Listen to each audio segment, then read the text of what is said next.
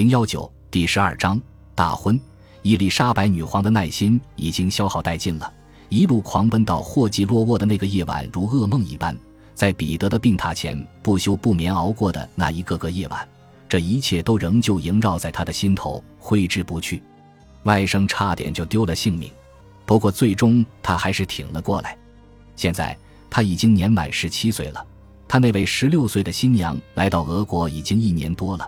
可是他俩却仍旧没有完婚，生下一男半女的日子也遥遥无期。诚然，御医们都还是跟他说，大公还太年幼，太不成熟，而且身体也还没有彻底康复。然而，这一次女皇不再理会御医们的意见了，她的眼中就只剩下皇室子嗣完全取决于大公的健康状况，她只能看到大公生育皇位继承人的能力。倘若再继续等上一年，没准又会有一场致命的疾病夺走大公的性命。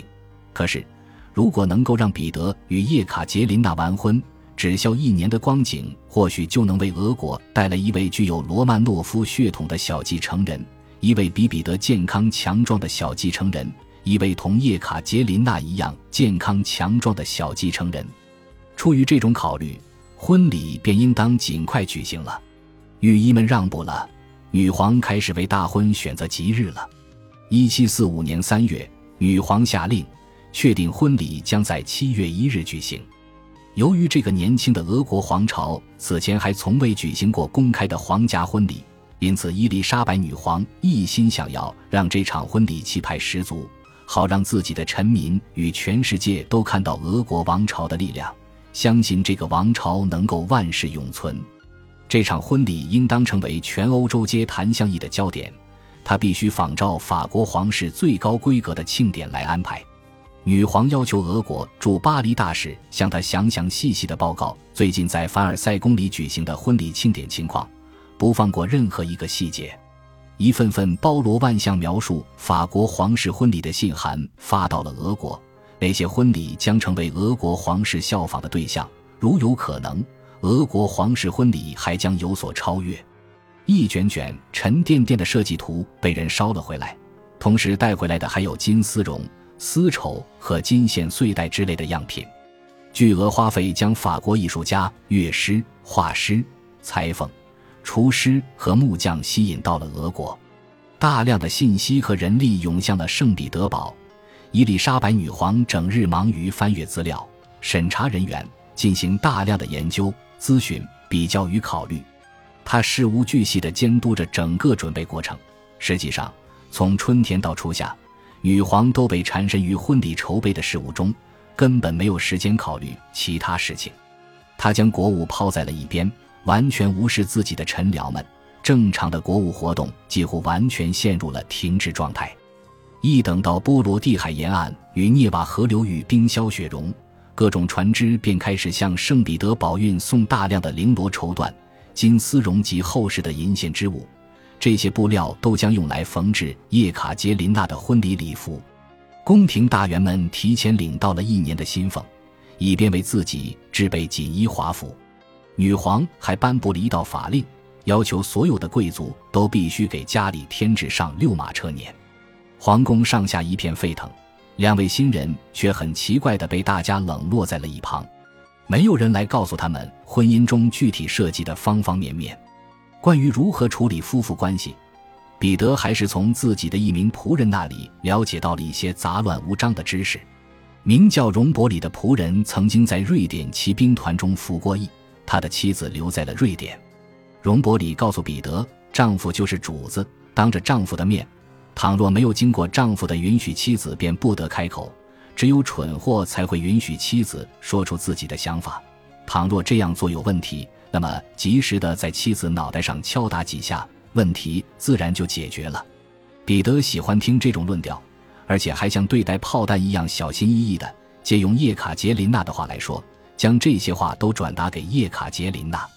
至于男欢女爱的事情，彼得之前就了解到了一些最基本的事情。不过，他对这些事情的理解并不全面。他的仆人们也很粗俗地给他讲过一些这方面的事情。不过，他们对彼得的教育并没有让彼得深受启发。相反，他们讲的那些话只是增加了彼得的迷惑与恐惧。没有人有心情告诉彼得性爱中最根本的事实，即人常常能在性爱中得到欢愉。对于性事，彼得感到迷惑、尴尬，同时又毫无欲望。来到新婚妻子的床榻前，仅仅只是出于责任感。他能想到的就是用最简单、最机械的方式来履行自己的责任。由于两个人分别住在毗邻的两套套房里，在婚礼前的整个春天与夏天。叶卡捷琳娜便常常能见到自己的未婚夫，然而，彼得从来不会同叶卡捷琳娜单独相处很久。随着时间的流逝，彼得的态度越来越明确了，他在尽力躲避叶卡捷琳娜的陪伴，这样就可以同自己的仆人待在一起。到了五月，彼得同伊丽莎白女皇一道迁回了坐落在芬兰湾南岸的夏宫，叶卡捷琳娜同母亲被留在了圣彼得堡。叶卡捷琳娜曾经写道：“大公曾经投之于我的关心不复存在了。他派了一名仆人来告诉我，由于住得太远，所以他无法过来看望我。我很清楚他对我缺乏热情和爱，我的自尊心与虚荣心饱受折磨。但是我并不应当奢望自己还能对此有所抱怨。倘若有人对我流露出一星半点可能被理解为怜悯的同情，我肯定会感到羞辱。”然而，每当自己独处的时候，我却总是泪水连连。然后我又会擦干泪水，跟我的女侍臣们嬉戏打闹起来。当年夏季，皇室又搬迁到了位于首都西面十九英里外、芬兰湾岸边的彼得霍夫宫。叶卡捷琳娜记下了当时宫里的情形：我们不是在散步、骑马，就是在驾车出游。就在那时，我一清二楚地看到大公的随员。特别是他的那些教师对他已经彻底束手无策了，对那些从来不向外人展示的军事游戏，他几乎是完全公开了。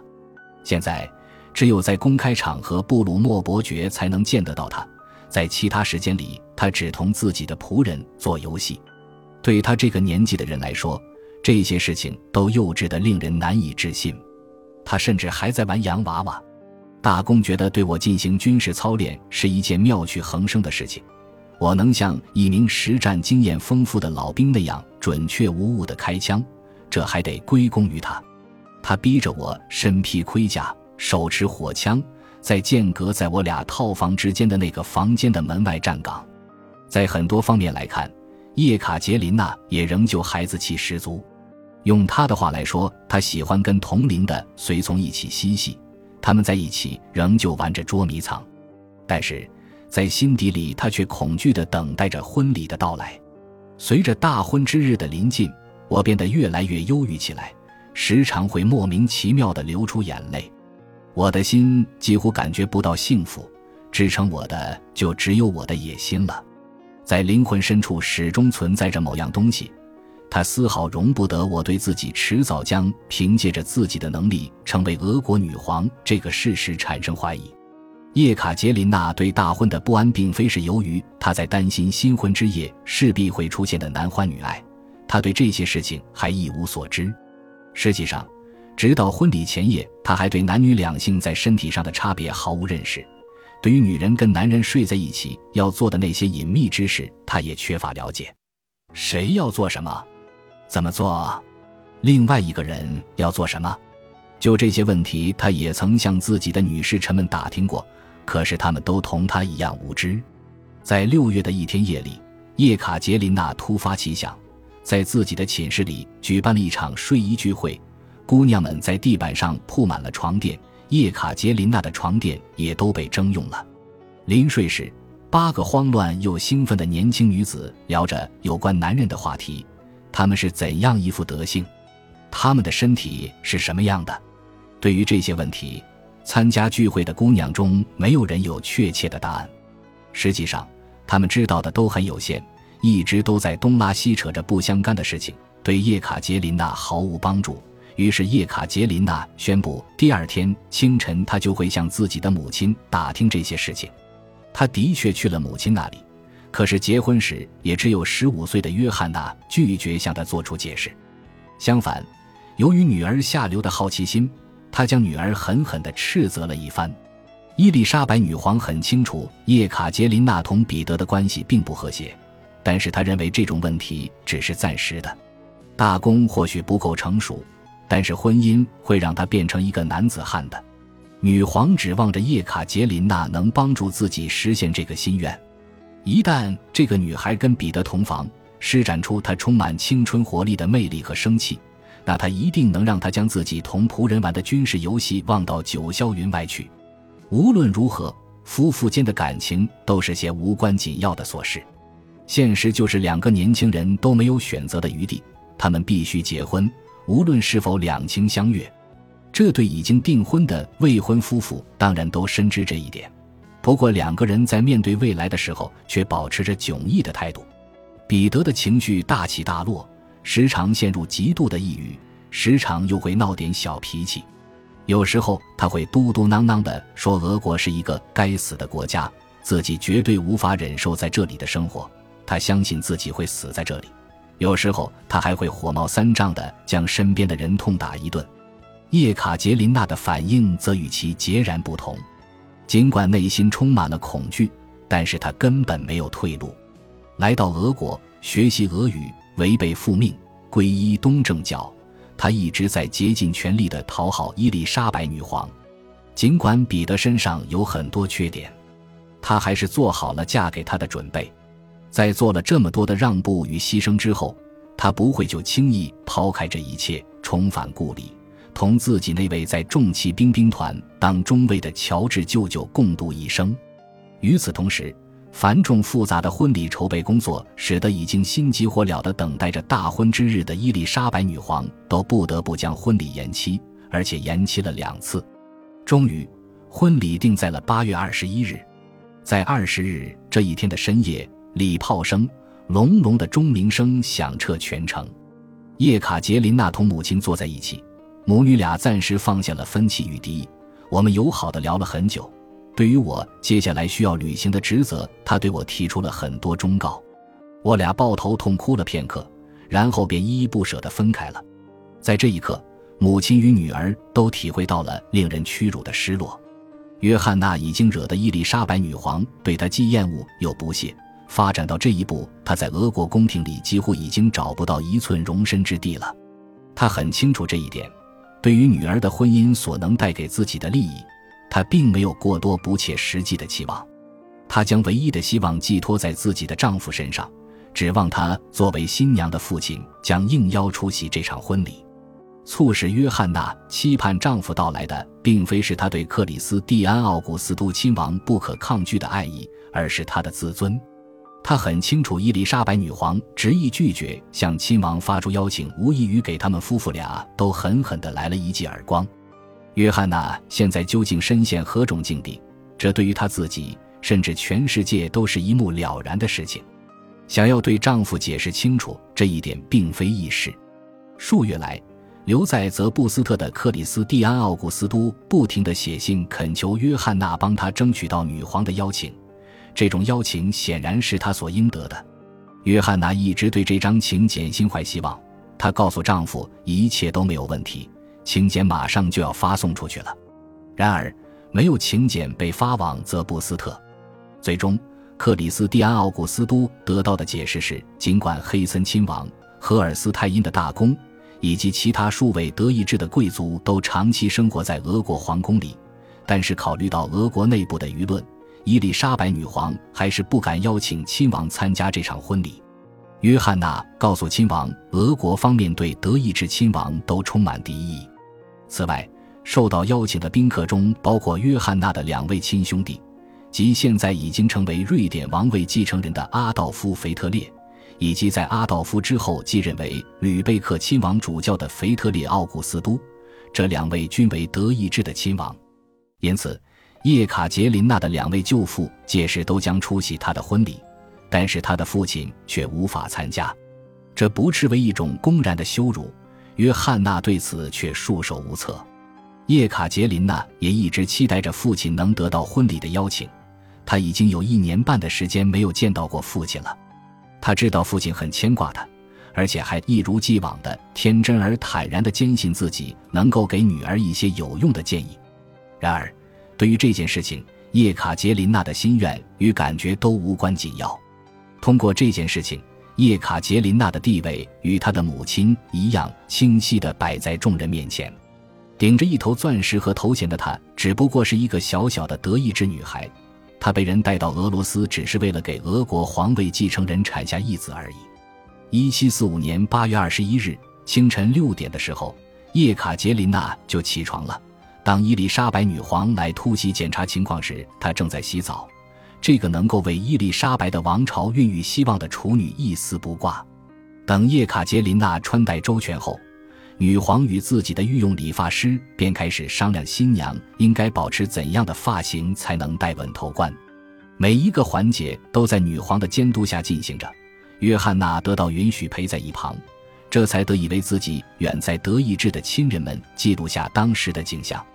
我从来没有见过像她的银色缎面礼服这么闪烁的衣裳了，礼服上用银线绣满了闪闪发光的玫瑰，礼服的裙摆很大，腰部只有十七英寸，上半身是短袖，非常紧绷。豪华的珠宝首饰、手镯、耳坠、胸针、戒指，披挂在全身的宝石让她看起来充满了魅力，她的气色从来没有如此动人过。一头闪亮的黑发微微卷曲着，使得她看起来更加年轻了。由于面色苍白，她的脸上还施了一抹淡淡的胭脂。她肩头缀着一条由银线蕾丝制成的斗篷，斗篷沉重的令叶卡捷琳娜几乎寸步难行。最后，伊丽莎白女皇将象征着俄罗斯女大公的头冠加在了她的头上。到了中午。彼得穿着一套同样面料的礼服和披肩来到了叶卡捷琳娜的寝室，他也被全身上下的珠宝压得几乎喘不过气来，扣子、剑柄、鞋扣上无不镶满了钻石。按照女皇的吩咐，这对同样银线钻石满身的新人牵着彼此的手走向了婚礼礼堂，喧天的号声与雷鸣般的鼓声宣告婚礼开始了。二十四架豪华马车从东宫出发，沿着涅瓦大道徐徐驶向喀山圣母大教堂。新人同伊丽莎白女皇乘坐着女皇的御用皇家马车，这架差不多就是一座小城堡的马车，由八匹白马牵引着，配头上都挂着银搭扣，巨大的镀金车轮闪闪发光，箱板和车门上全都绘制着神话故事。英国大使在报告中称，仪仗队绝对超过我见过的任何一支仪仗队。在教堂里，叶卡捷琳娜被包围在珠宝镶嵌的神像、燃烧的蜡烛、香气晕音和一行行的面孔中。在诺福哥罗德大主教的主持下，仪式持续了三个小时。在整场婚礼中，人们反复地吟唱着祝祷词和庄严的圣歌。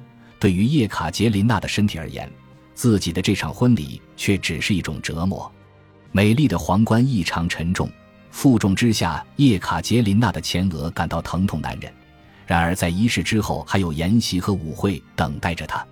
在教堂里的婚仪刚一结束，叶卡捷琳娜便恳请伊丽莎白女皇准许她将皇冠摘掉，但是女皇没有答应她的请求。在东宫的长廊里举行的宴会中，叶卡捷琳娜坚持了下来。在舞会即将举行之前，头疼加剧了。他恳求女皇允许他将皇冠只摘掉哪怕几分钟。女皇勉强允许了。在舞会上，只有那些地位最为显赫的权贵才有权利同十六岁的新娘共舞。荣誉和年龄令那些男人不堪重负。由于伊丽莎白女皇急于让新婚夫妇同房，舞会在持续了一个半钟头之后便被迫结束了。在一大群官员和男女侍从的引领下，伊丽莎白女皇将十七岁的丈夫同她十六岁的妻子护送到了他们的洞房里。一路上，新婚夫妇仍旧牵着彼此的手。他们的洞房是一个四室的套房，每个房间都十分宽敞华丽，其中三间都挂着银色的布帘，卧室的墙上则挂满了猩红色天鹅绒的布幔，布幔四周还镶着银边。卧室正中间被一张巨大的床占据着，床上盖着大红色的金线绣花天鹅绒床罩，床罩上压着一顶有银浮雕的头冠。到了这里，新娘和新郎便分开了，包括新郎在内的一切男性都退出了房间，女人们留了下来，帮助新娘更衣。伊丽莎白女皇为叶卡捷琳娜摘掉了头冠，黑森的公主帮她脱掉了沉重的裙子，一名侍从递给她一条崭新的来自巴黎的粉红色睡衣。在众人的服侍下，新娘终于躺在了床上。可是就在所有的人即将退出卧室的时候，她喊叫了起来：“我恳请黑森公主留下来陪我一会儿。”可是她拒绝了我。人去屋空，叶卡捷琳娜穿着粉红色的睡衣，孤零零地在巨大的婚床上等待着。叶卡捷琳娜死死地盯着门，她的丈夫将从门外进来。几分钟过去了，门仍旧紧闭着，她继续等待着。两个小时过去了，我还是一个人，不知道该做点什么。我应该爬起来吗？还是继续躺着？我不知道。他什么也没有做。子夜将近，他的贴身女侍臣克鲁泽夫人走进了卧室，兴高采烈地向他宣布说：“大公刚刚吩咐人为自己做了晚餐，现在正等着用餐。”叶卡捷琳娜继续等待着。终于，彼得来了，身上散发着一股酒精与烟草的恶臭味。在叶卡捷琳娜身边躺下后，他神经质般的哈哈大笑了起来，说：“要是看到咱俩躺在一起的话。”我的下人们该觉得多么好笑啊！随即他便睡着了，彻夜未能醒来。叶卡捷琳娜一直没有入睡，不知道自己该何去何从。一日，克鲁泽夫人向叶卡捷琳娜询问新婚之夜的情况，叶卡捷琳娜没有吭声。她清楚头天夜里一定不太对头，可是她想不清楚究竟问题出在哪里。在随后的几天夜里。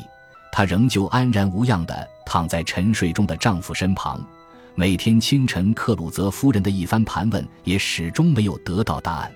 在回忆录中，叶卡捷琳娜写道：“而且在随后的九年中，这种状况没有丝毫的改变。虽然两个人未能圆房，但是此后十天，俄国宫廷却还是纵情于各式各样的社交舞会、化妆舞会、歌剧、皇家筵席和一场场的晚宴中。”皇宫外，在海军广场，除了为全城人民举行烟火表演，还摆放着餐桌，喷泉里不断的喷涌着红酒。平日里，叶卡捷琳娜很喜欢跳舞，但是这些夜晚都令她感到厌恶极了，因为她的同龄人全都不准参加晚宴，没有一个男人可以跳跳舞，他们全都是些六十到八十岁的老头子，其中绝大多数人不是跛着脚，或者患有痛风，就是已经老朽不堪了。与此同时，叶卡捷琳娜身边的女同伴被新的人选替换后，其负面影响也日渐凸显出来。在新婚之夜，他发现伊丽莎白女皇已经将克鲁泽夫人任命为她的贴身女侍臣。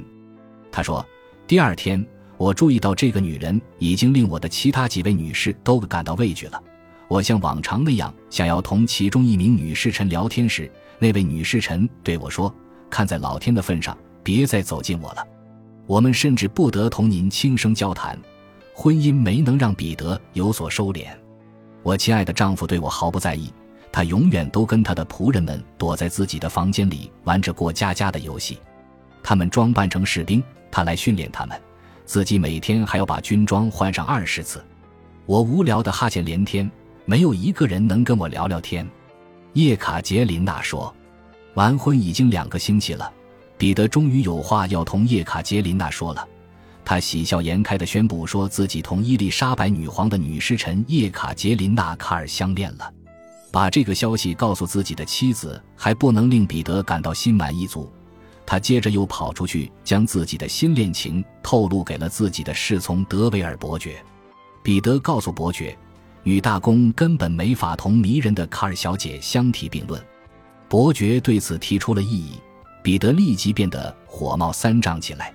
彼得对卡尔小姐的感情究竟是否属实，或者他仅仅是捏造出这段恋情，好像叶卡捷琳娜交代清楚自己为何会对妻子缺乏性欲？无论怎样，他都很清楚自己令妻子蒙羞受辱了。多年后，在回忆录中，叶卡捷琳娜写下了自己当时的处境，以及应对的方法。倘若我的新婚丈夫尚有爱的能力，或者向我示爱的意愿，我都乐意对他心怀爱慕。然而，在完婚后的头几天里，我对他形成了一种可悲的认识。我告诉自己，如果你允许自己爱上那样的男人，那你就会成为全世界最可悲的人。按照你的脾性，你会期待得到对方的回应，可是这个男人对你却几乎视若无睹，他只会聊着他的玩具士兵，更在意其他女人，而不是你。你的自尊心太强了，所以你不会抱怨什么，因此你几乎不会在意或者讨好这位绅士，也几乎对他没有丝毫的爱意。可怜的小丫头，你只能为自己考虑。那道伤疤永远的留在了我敏感的心上，我的决绝也从未消失过。不过我小心翼翼的守住了自己的秘密，没有告诉任何人我已经打定主意，从此后再也不会忘情的去爱一个不能对我的爱给予百分之百回报的男人。我生性如此，我的心原本就该而且毫无保留的属于只爱我一个人的丈夫。当叶卡捷琳娜上了年纪。智慧也与日俱增的时候，在他回想多年前那个年少的自己所面对的艰难岁月时，这些声音仍旧回荡在他的脑海中。但是，无论他笔下的技术是否忠实地还原出当初的想法，至少他始终比他的母亲更坦诚，也更现实。约翰娜一直无法抛开自己的幻想，不再按照自己的心愿来记述自己的生活，在给丈夫的信中。他对女儿的婚礼做了一番描述，称这场婚礼或许是全欧洲有史以来最华丽的一场婚礼。本集播放完毕，感谢您的收听，喜欢请订阅加关注，主页有更多精彩内容。